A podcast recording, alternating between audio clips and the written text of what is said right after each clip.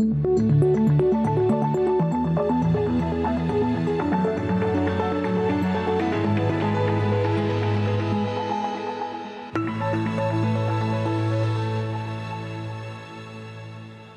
to Education Matters, presented by the Public School Forum of North Carolina. I'm your host, Tom Williams.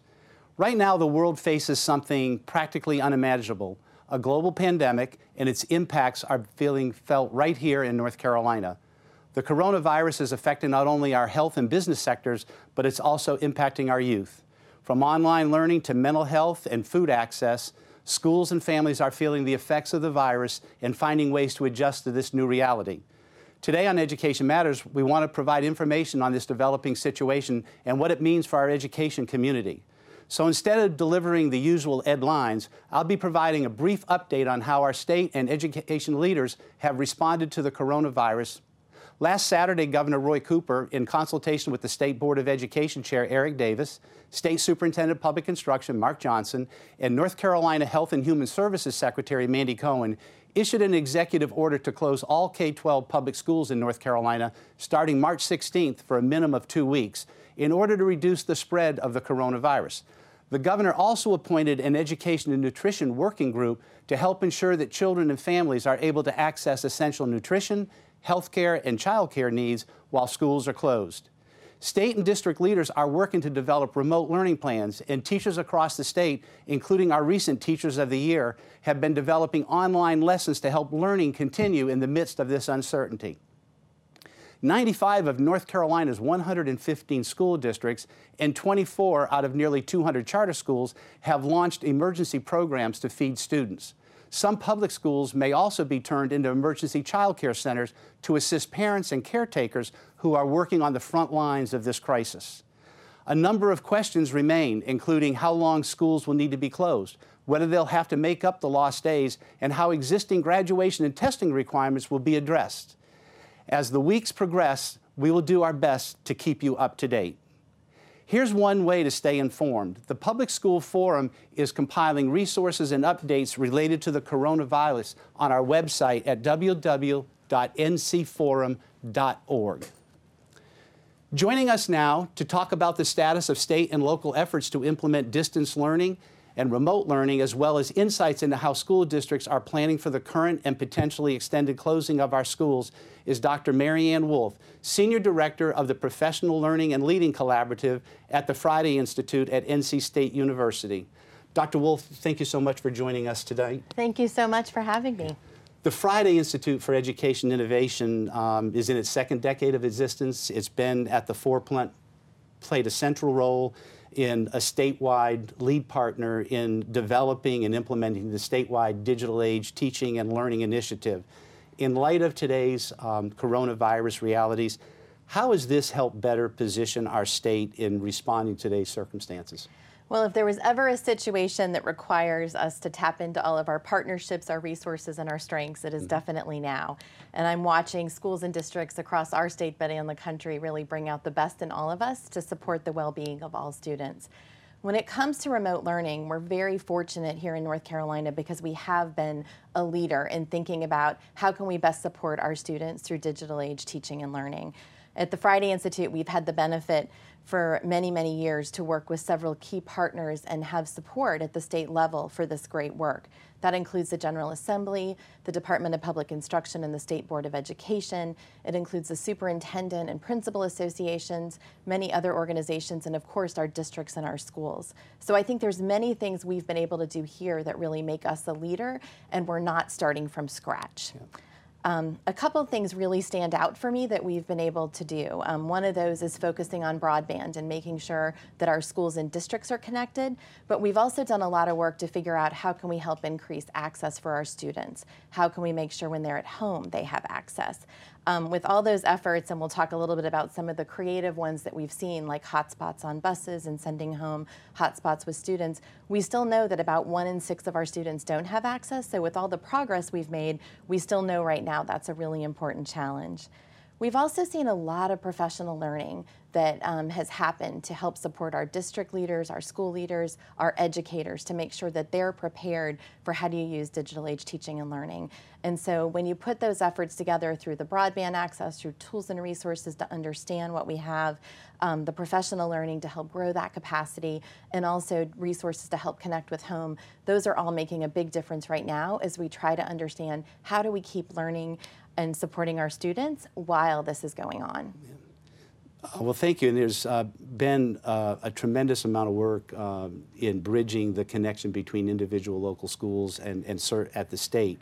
And over the last couple of weeks, this past week in particular, a tremendous amount of discussion about students moving into an online learning community while the schools are closed. A dawning responsibility for the public schools 1.5 uh, million students mm -hmm. um, all across the state, 95,000 teachers. Um, what do you see as some of the benefits of what's been put in place and some of the challenges that you think um, the state faces and local schools and local families? Sure, it's a wonderful question and that I think we're all wrestling with. How do we best continue to serve our students? Uh, I think we always talk about the importance of schools as being a true hub of the community, and I think it's very important as we're thinking about what happens over the next couple of weeks and perhaps longer, is how do we continue to be that hub for our students? Um, one of the things that's at the forefront is equity. So as we're looking at the opportunities and also the challenges, how are we making sure that we can meet the needs of all of our students and all of our learners? Um, I think there's a few things that really stand out to me. We have to be patient and not try to do everything at once. And so we've watched schools this week trying to put some key pieces in place. What can they do? How can they connect with their families and try and really figure that out carefully, but not try to jump in and overwhelm people because we're all getting used to a new normal. We also need to think through the idea that it won't look like an eight to three situation.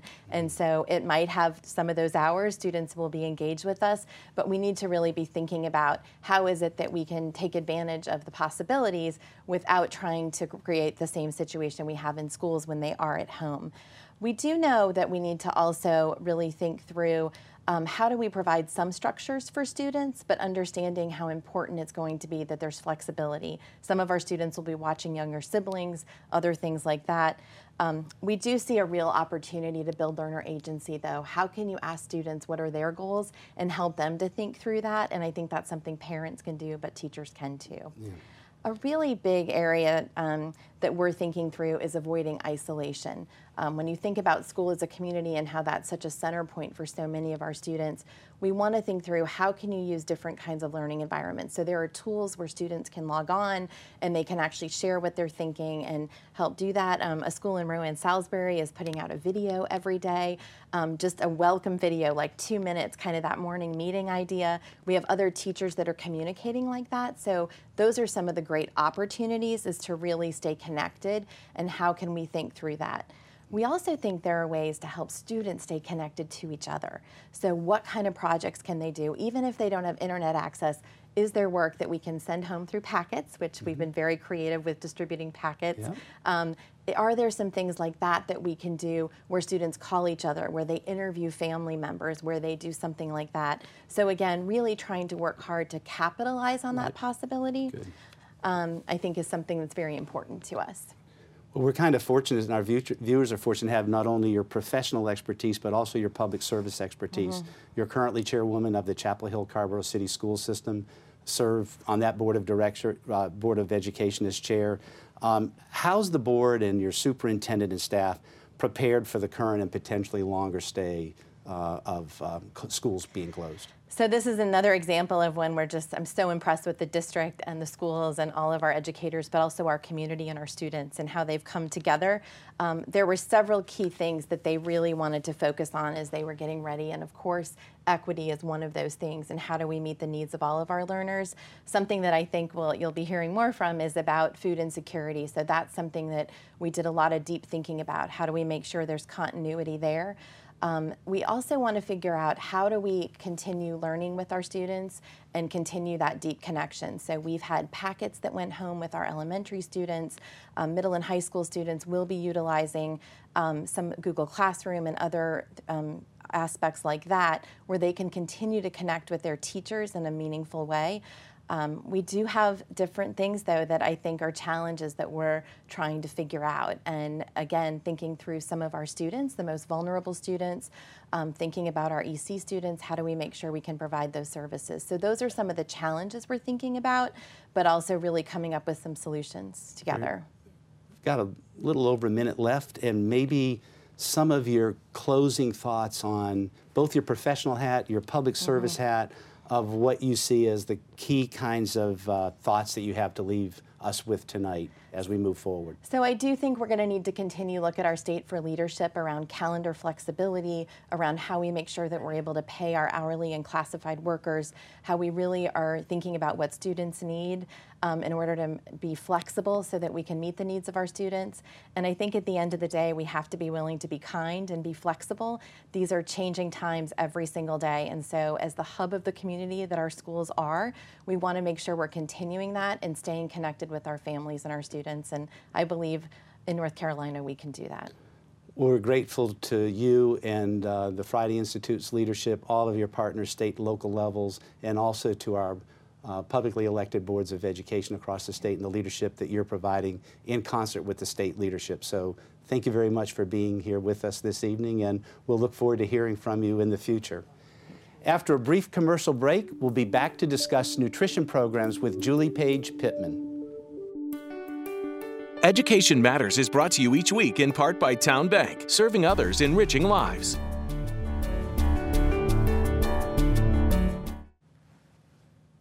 Joining us now to talk about the steps we can take to ensure all of North Carolina's children eat during this crisis is Julie Paige Pittman, the North Carolina Education Outreach Manager for the national nonprofit No Kid Hungry. And she's the 2018 Western Region Teacher of the Year as well. Thank you for being here, Julie, so much. We're glad to see you. Thank you, Tom. It's Good. great to be here Good. tonight. So, if you will, talk to us about the challenges of meeting the children's nutritional needs in, in light of the coronavirus pandemic and uh, the school closures that are statewide? Sure. Well, as a mom and a veteran teacher, I worry about the impact that this is going to have on all of our North Carolina public school children.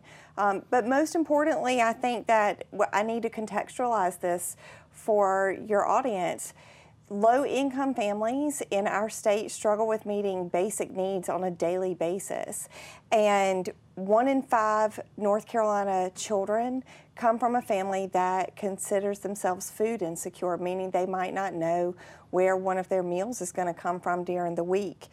Um, in a national study, two thirds of American families said that an unexpected expense of $1,500 would keep them from being able to feed their kids adequately. And over half of Americans could not handle a $400 unexpected expense. So those families are the ones who are going to shoulder the burden that this coronavirus and its its effects and the closing of school are going to have on on everyone in the United States. And the kids are the ones who are really going to shoulder the the outcome of not being able to be in school. Um, I think kids who have a hard time getting food outside of school, where school is, is their safety place, but also the place where they get at least one, if not two meals a day or more. Those kids, we've got to be able to find out a way to make sure that they're now going to be getting food at home. Right. So I know No, no Kid Hungry has been working hard for several years um, here in North Carolina. What steps have been taken so far to help address these realities that you've just mentioned? Sure. Well, I'm really excited to, to hear that the federal government has passed a congressional spending bill to help um, to really help alleviate some of the problems that are going to come as a result of this.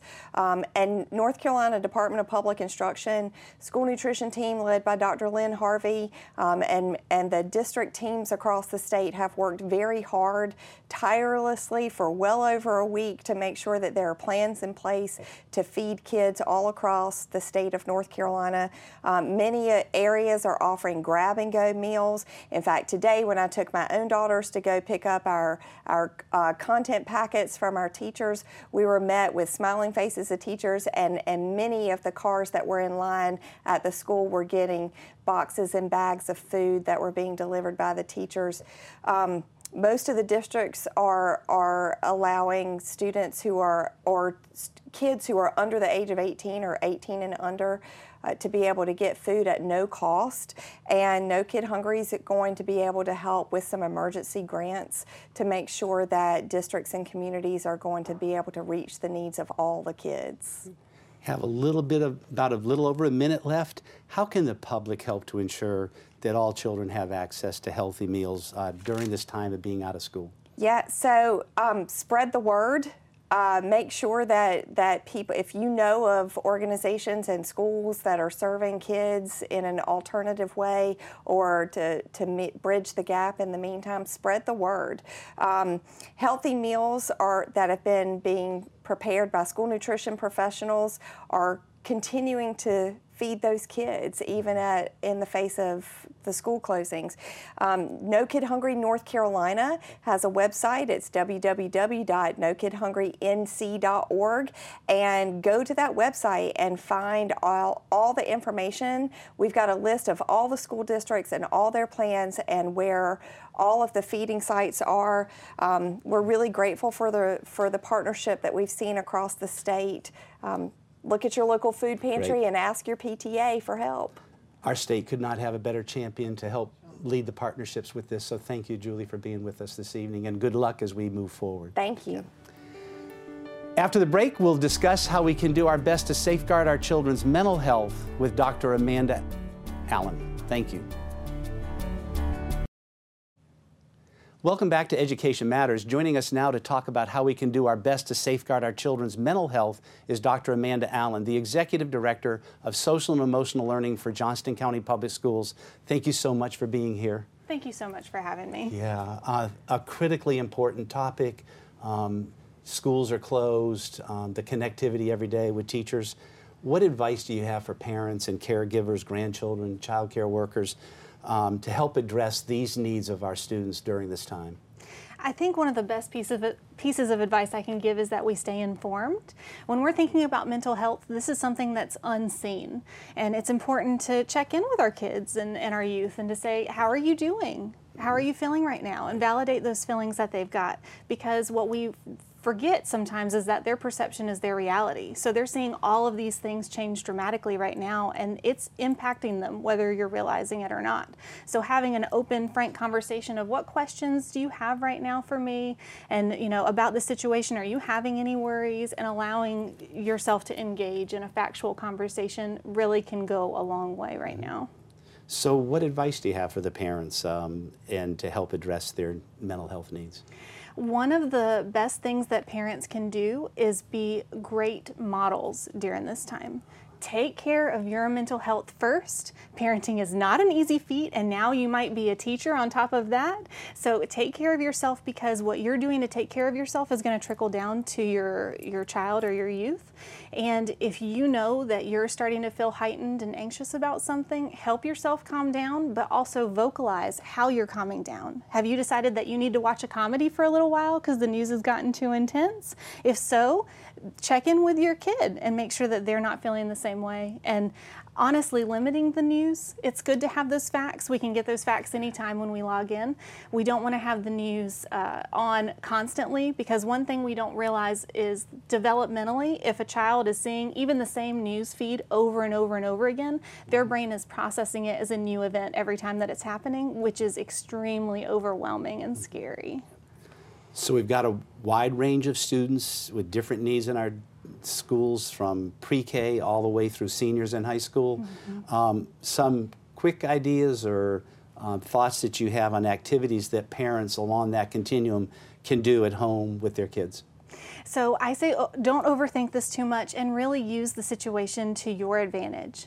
Now is a time where we're being forced to calm down and slow down. This is not an opportunity we get very often in America. Mm-hmm. So take the chance to really get to know your kid, your youth, and make sure that you also are working through things that come up, there might be a lot more conflict than usual when you're stuck in one area with somebody. And being able to talk through those things can really build your relationships in the long haul. And one fun thing that you might do, we are now redefining what social life looks like. So bring your kid into that conversation and say, okay, we can't even shake hands with new people that we meet. Like, what do we do? Uh-huh. And you can think through fun alternatives of how we get through this time and make it really, really fun versus a scary time for them.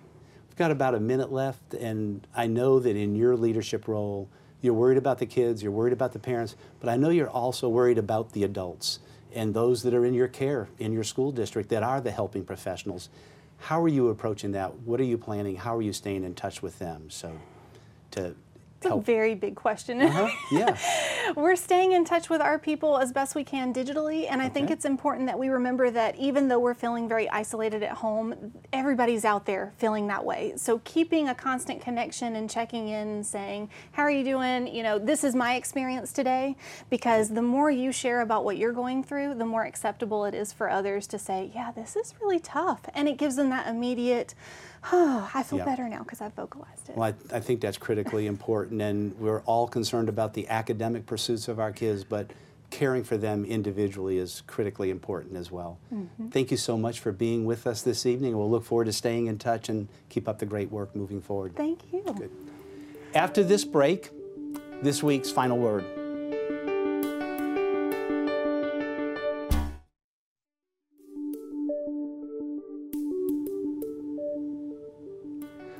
First, I want to tell you that the forum has a special request for our viewers.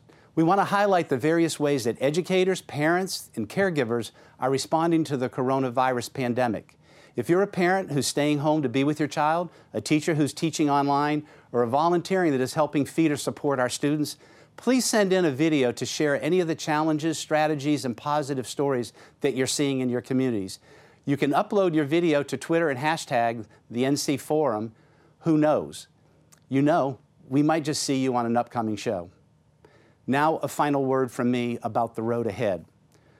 Over the past few weeks, the only certainty we've had is the uncertainty of this global pandemic and the ripple effect the coronavirus is having on both a daily and long term basis throughout our society. Let me express our gratitude first to our state and local leaders and their teams who are grappling around the clock with making complex and difficult public policy decisions that will mitigate the health risks of COVID 19 to each of us, our families, and our community.